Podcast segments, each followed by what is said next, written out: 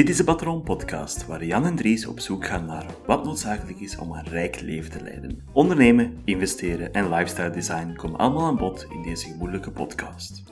Wij zijn zelf geen experts, maar gaan samen met onze gasten op zoek naar hoe wij ons tijd en geld kunnen investeren om zo meer controle te krijgen over onze financiën en ons leven. Welkom bij de Patron Podcast.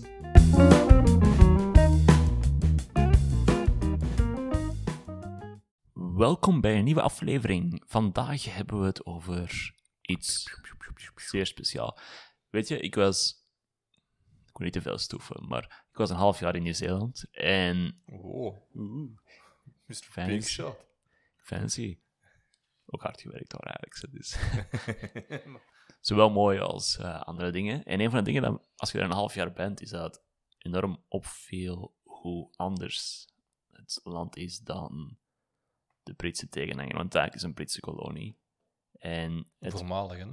ja, Frits, eh, nog altijd wel loyaal aan de Ah, ja. koningin. En Commonwealth. ze waren nu toch iets van plan van misschien hun koning van de munt te smijten. Van de Britten. Dat is. Maar, veranderen door dieren en eh, planten en whatever. Maar, eh, want de koningin stond nog altijd op de biljetten toen we daar waren. Ja, want Nieuw-Zeeland is onderdeel van het Commonwealth, toch? Nee, Ja, ja waarschijnlijk. nee samen En- Australië. Maar je- dus je denkt, ah ja, het leven daar gaat zeer Brits zijn. Want het zijn allemaal, uiteindelijk allemaal Britten en Schotten die in, in Nieuw-Zeeland terechtgekomen zijn, samen met de Maori. Maar uiteindelijk is het... Ik was verbaasd hoe Amerikaans het was, om het zo te zeggen.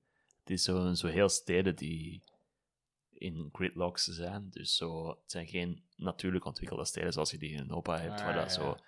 eh, het zijn gewoon letterlijk zo alles patroon, Ja. alles blokken en er wordt maar één verdieping hoog gebouwd. Eh, het is al een wonder als je een zolder hebt, bij wijze van spreken. Zeer plat eh, uiteen, allemaal eenstaande woningen. En daartussenin staan een hele hoop trucks.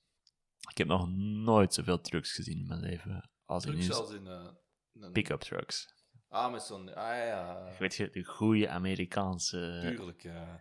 Exporten die dus eh, heel trots op zijn. De grote jongens in hun pick-up trucks die de coole jongens zijn. hè. Om planken in te leggen, denk ik altijd. Ja, ja, die worden zoveel gebruikt voor planken dat, dat de producenten die steeds kleiner en kleiner maken, de truckbed, dus waar het, de spullen in moeten, en steeds groter de front maken. Dus het wordt echt zo hard gebruikt voor, Planken. voor planken en dergelijke. Het is heel grappig, ik was in een surfhostel voor een maand, en het is zo... Nu maar we niet aan het stoeven, zo. Nee, maar... En dus oude pick-up trucks, daar kunnen gewoon nog die surfborden los van achter in, in de bed. Die passen daar perfect in. Nieuwe pick-up trucks, die steken er langs alle kanten uit, omdat het eigenlijk, het deel waar je dingen in moet inladen, is gewoon zo klein aan het worden op pick-up trucks, dat op een gegeven moment... Dan je gewoon een fijn, eigenlijk. Dat is gewoon, op, op een gegeven moment is dat gewoon een niet overkapte koffer, weet je. Dat is uiteindelijk waar het begint op neer te komen. En waarom maken mensen dat dan? Je denkt hun eigen, want het is- heeft niet echt zo heel veel nut. En een deel van de reden is voor de cool laten zien, natuurlijk. Eh, een deel is belastingen, omdat in de VS zijn bepaalde belastingen lichter als je meer dan 3 ton weegt. En daar komen ze dan met allemaal plezier gerust aan, die pick-up trucks. Dus ze moeten vooral heel zwaar en stevig zijn. En daaruit kruipt dan een soort van illusie voort dat ook de veiligste dingen zijn op de weg. En Maar eh, daar gaan we het vandaag over hebben. De kost van veiligheid.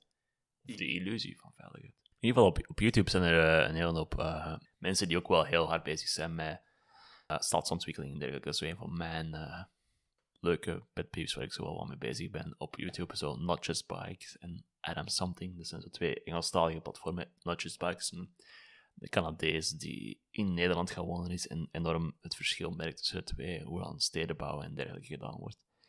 En uiteindelijk pick-up trucks en al dat soort enorm zware dingen die verkocht worden als veilig, zijn vooral een klein beetje veiliger voor de mensen die erin zitten, maar zijn vooral een pak onveiliger voor de mensen op straat, de mensen er rond. En het creëert natuurlijk zo'n soort van bubbel waar dat, omdat iedereen in een pick-up truck zit, moet jij bij wijze van spreken ook in een pick-up truck zitten, Ah, omdat je ja, anders rijden zoals ik met mijn klein wagentje door Nieuw-Zeeland. Aan de linkerkant pick-up truck, rechterkant pick-up truck. En je moet gewoon heel veel geluk hebben dat die niet te veel afgeleid zijn om los- los op u te knallen, want anders is het waarschijnlijk wel over en out. Dus je hebt zo'n soort van opbod in veiligheid en we gaan, we gaan allemaal in tanks rondrijden, zodat we zeker zelf niet omkomen. Maar eh, ja, hij, inderdaad, Mr. Money Mustache maakt er een heel eh, blogpost uit. En een van de dingen dat hij zegt is van... Ja, je oude wagen is waarschijnlijk ook wel voldoende veilig. Want het wordt heel hard gepusht van die nieuwe trucks zijn heel veilig. En dat is ook in Vlaanderen gebeurt dat heel veel. De nieuwe wagens zijn zoveel veiliger dan de oude. En dan denk ik me eigenlijk van, nee, misschien ook niet. De nieuwe wagens rijden ook heel veel sneller. En je gaat er waarschijnlijk heel veel meer kilometers in doen dan de persoon met de oude wagen die gewoon van A naar B moet. Ja, die een keer naar de winkel moet of naar... eh, Ja, voilà. Dat, dat is ook het ding dat je op een gegeven moment tegenkomt. Is zo, je wordt wel verkocht van die veiligheid. Van, ah, het is een heel veilig ding. Maar er is niks veilig aan vier uur per dag in een auto moeten zitten. Mag ik even terug inpikken op wat ik er juist wil zeggen? Ja. Secure, eh, toen we begonnen waren over security, theater- security Theater. Ja. Heb je ooit Adam Ruins Everything gezien? Ja, ja. Er is een eh, Adam Ruins Security en dat gaat over... Hij heeft een interview met Bruce Schneier. Dat is de man eh, dat ik even niet op zijn naam kan komen, dus ik heb even niet gereageerd op hetgeen dat... Ik was wel... Jan, ik was altijd wel aan het luisteren naar wat je aan het vertellen waard. ja, ja. Maar ik was hem even aan het opzoeken. En hij heeft het concept Security Theater nog een keer hergecoind en dan toegepast op de TSA. Eigenlijk is dat op Wat is TSA? Voor TSA, ja. voor de mensen die het niet... Je kunt vergelijken met vliegtuigsecurity hier in België. Stel, je moet Ja. naar- pakt de vlieger in Zaventem. Je moet eh, door een metaaldetector. Je moet door... Je wordt nee, eh, ge- gefouilleerd. Ze checken je valiezen. En wat hij zegt, is eigenlijk dat is een soort van security theater. Want... Ik zal er een mooi verhaal van mijn reis doen. oh ik ja. ben, denk, eh, ik heb redelijk wel, ja, dus natuurlijk als je naar Nieuw-Zeeland gaat, er zit niet veel, nog wel plekken tussenin gestopt en dan, Mhm. dan die nog wel andere plekken op de weg terug. En de security theater in veel van alle regels zijn verschillend in alle landen. Dus op een of andere manier is zo een bomdreiging of whatever komt uit een andere hoek als je in een ander land. En dat is, dat is echt iemand die dat jaren op de luchthaven gewerkt heeft. Hè. Maar het ding is, op mijn zevende vlucht, iets dat altijd in mijn handbagage zat. Mocht ineens niet meer in mijn handbagage. Dat moest ik achterlaten. En dat was zo... Wacht, wat? dus ik heb dat al... ik ben al heel de wereld rondgevlogen met dat ding. En, zo- en nu mag dat ineens niet mee. Dat is zo, ja, dat is natuurlijk een hele hoop van TSA, dus van screening bij, bij vluchten is natuurlijk ook gewoon zodat mensen... Je kunt vaak al zien wat mensen nerveus worden bij zo'n screening. dat is eigenlijk ja. al vaak genoeg een goede indicatie. Of dat je... Hetgeen, ja, hetgeen, hetgeen dat jij nu zegt, zegt hij ook. Want hetgeen dat hij ontdekte was... Ze hebben een keer fake wapens meegegeven. En die werden niet gedetecteerd. Die wapens zijn mee door de, de banden gegaan. Die mensen zijn gefouilleerd geweest. Mensen zijn door metaaldetectoren gegaan. En ze vonden de bommen niet. En dat is ook een van, job, Ah, Dat is letterlijk een job van door security te Ja. gaan in bepaalde eh, plekken ter wereld waar je gewoon zo... Dat is je enige taak. Je moet gewoon proberen door security te geraken hm? met, dus het is met van alle verschillende soorten wapens en te zien van op welk moment van de dag raakt je er wel door, op welk moment. Dat is zo ja, een overheidsjob natuurlijk voor te testen van... Eh, zelfs toen ik op de luchthaven werkte, was op een gegeven moment, er zijn mensen hun job letterlijk voor te proberen binnen te breken binnen, in het bedrijf waar dat je werkt en te zien van, ah ja, hoe moeilijk is het voor op een tarmac te geraken, bij wijze van spreken. Ja, gelijk dat je Whitehead hackers hebt om te zien hoe veilig de Ja. site is. En hij zei van, hey, ze hebben ook een, een Instagram, want er was ook het verhaaltje een beetje erbij.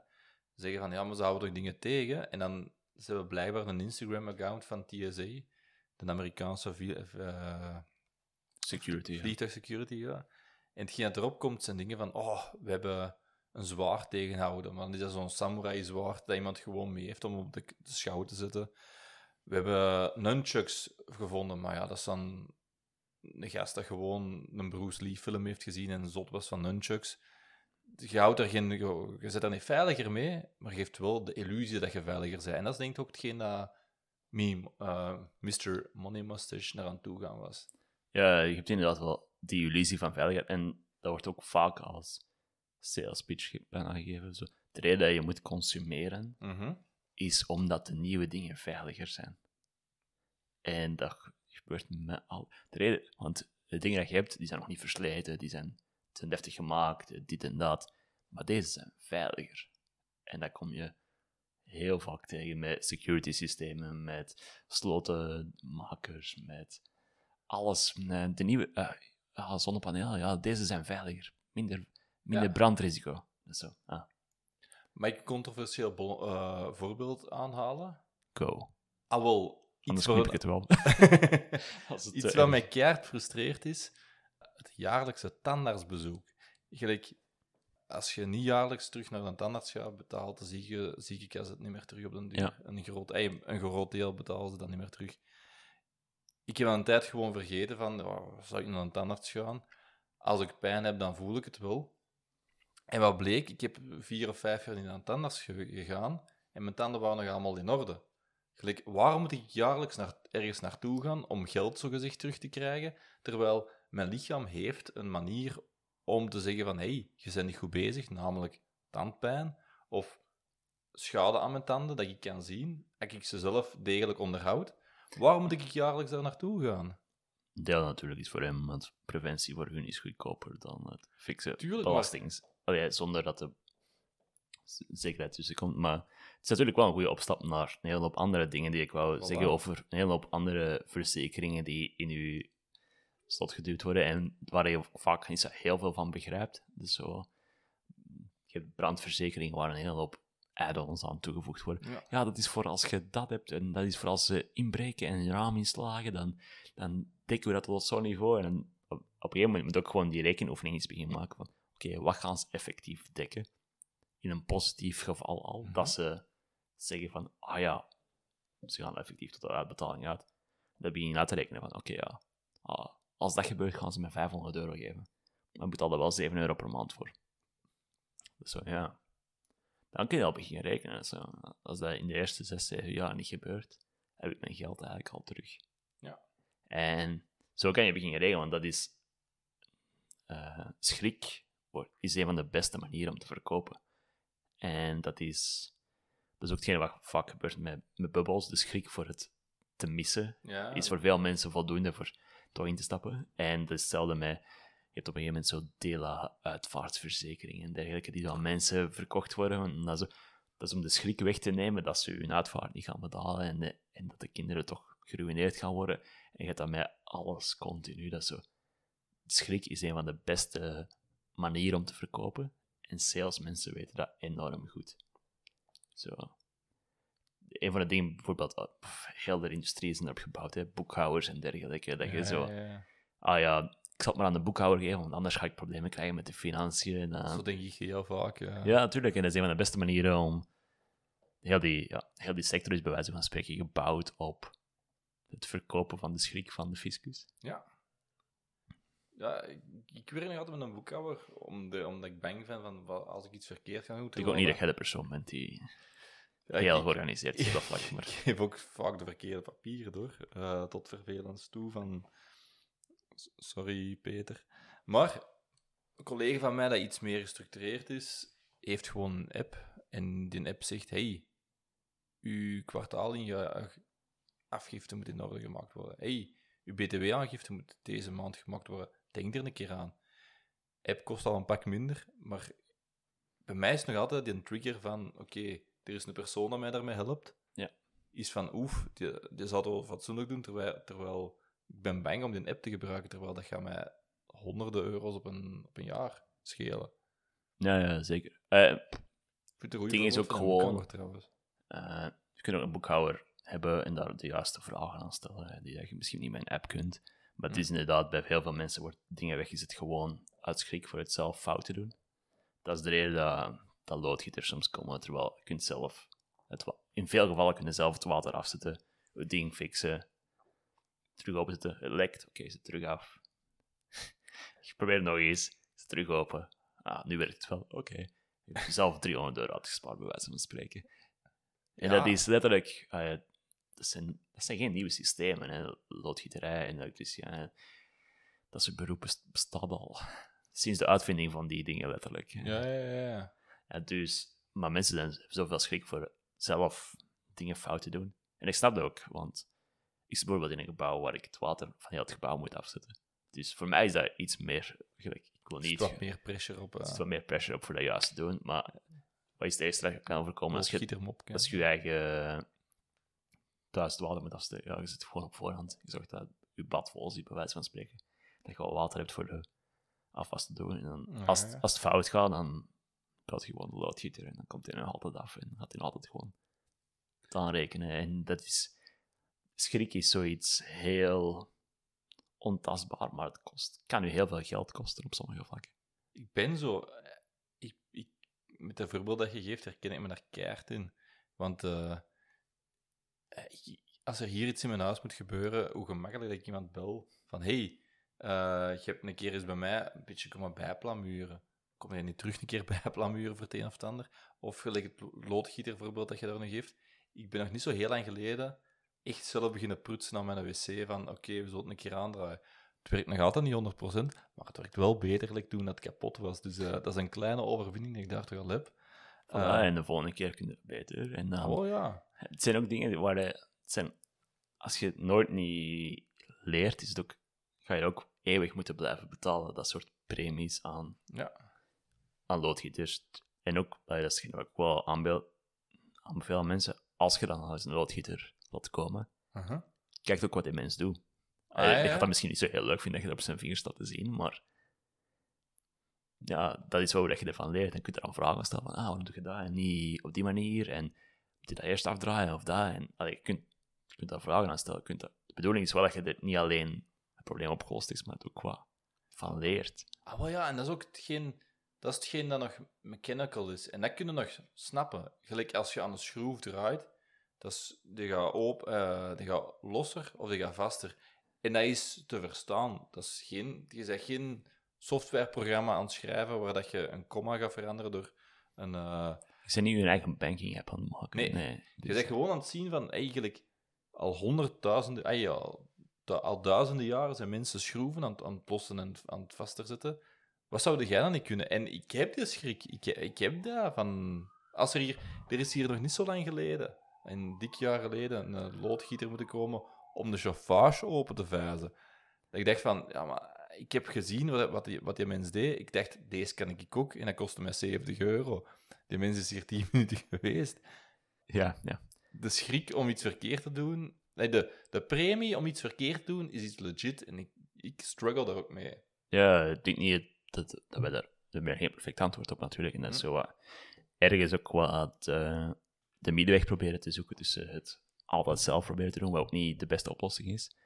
En dan eh, het nooit zelf doen en altijd de premie te betalen en altijd de top price te. En dat is ergens tussenin zit zo wat de oplossing van, ah ja, dit kan ik zelf doen. En, want elke euro die dat je niet aan dat soort dingen, Mhm. 70 euro, dat is niet zoveel geld, maar stel, ik ben nu in kast aan het niks, ja, ja, dat is, maar ja, dat is inderdaad 70 euro die dat je in iets anders had kunnen steken.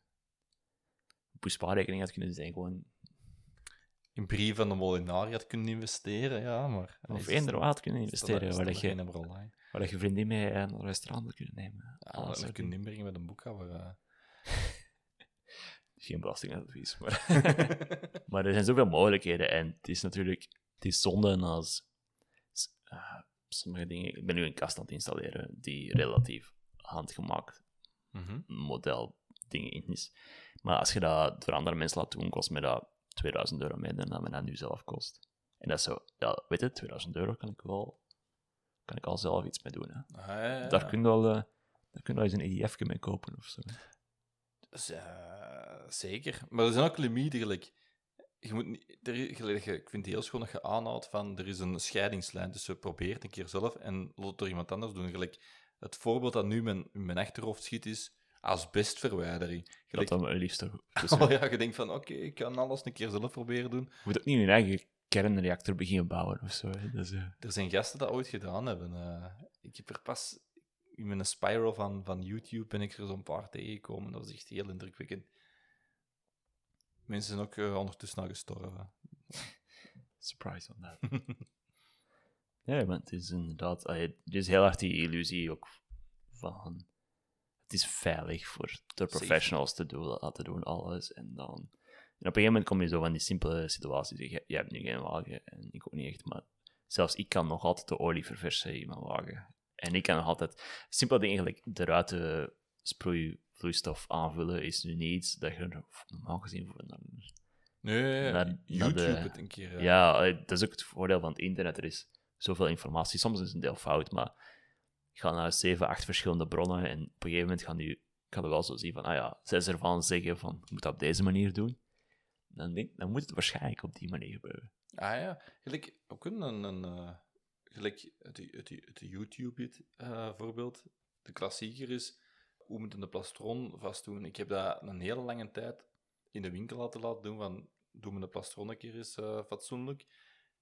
Dat zijn dingen dat je gewoon kunt YouTuben gewoon. Hè. YouTube, how to not to tie. Je hebt honderdduizend video's dat je dat aanleren. Het is niet zo moeilijk, hè. Ik heb dat op mijn veertien of zo geleerd en Oh, ik kan nog altijd. hè, dus. Ja, ik moet, dat, ik moet nog altijd een keer het filmpje zien en dan lukt het wel, maar eh, ik, ik, ik heb dat ook eigenlijk nooit nodig. Maar eh, Ja. ik, weet wel, ik weet wel waar je het kunt vinden, de informatie om eh, dingen er, eh, te leiden. Maar als iemand die dat echt struggelt met die premium voor safety te betalen, is dat echt iets, wel iets dat ik wel mee ga, mee, mee ga oppassen. En we zitten nu ook naast een keigoed voorbeeld. Die deur waar dat jij nu naast zit, die is al een jaar niet meer dicht gegaan, omdat die niet meer te goed past. Weet je wat ik ga doen? Ik ga zelf er proberen voor te zorgen Oei, het kan die fout past. Dat kan fout gaan, hè, maar ik wil niet meer die premium of, eh, of safety betalen.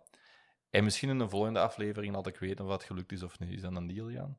Dat is een deal. Alright. Dan gaan we eh, hier Gasten? afronden waarschijnlijk. Eh, dus denk er eens over na. Wanneer is het echt veiligheid? Is het het waard voor een verzekeringspremie te voor relatief minimale payout? Want er is een hele industrie, een hele salesconstructie gebouwd op zijnde Angst. angst. En er zijn een hele hoop dingen die je eigenlijk gewoon zelf kan. Of waar je zelf geld voor opzij kan zetten. Ja, zo zelf mijn tanden checken, zo, dat is dan nog goed staan, maar... eh, Nee, maar er zijn een heleboel dingen waar dat je voor verzekerd kan worden, waar je even gewoon dat bedrag opzij kan zetten en die verzekering niet nemen. En dat is zo met annulatieverzekering van reizen en dergelijke. En Ah, al ik- dat. Ik heb een ding, ik heb geen inboedelverzekering. Oeh. Ja, ik, Zeer duur in boel ook. Ja. het zijn allemaal dingen van de familie, dus... eh, Ja. Allemaal overschot. Iedereen maakt zijn keuzes natuurlijk. Voilà. Ik heb het dan weer wel, dus ja, waarom praat ik? eh, ja, soms... eh, ik, ik durf mijn dingen toe te geven, maar jij dus duidelijk zit je ook met van die dingen... eh. Iedereen is imperfect. Dat is een heel mooie les om de dingen af te sluiten, denk ik. eh. Jan, Eh, bedankt aan onze luisteraars en dan zien we je volgende keer terug. dan weet ik misschien iets te zeggen over mijn deur. Ciao. Succes.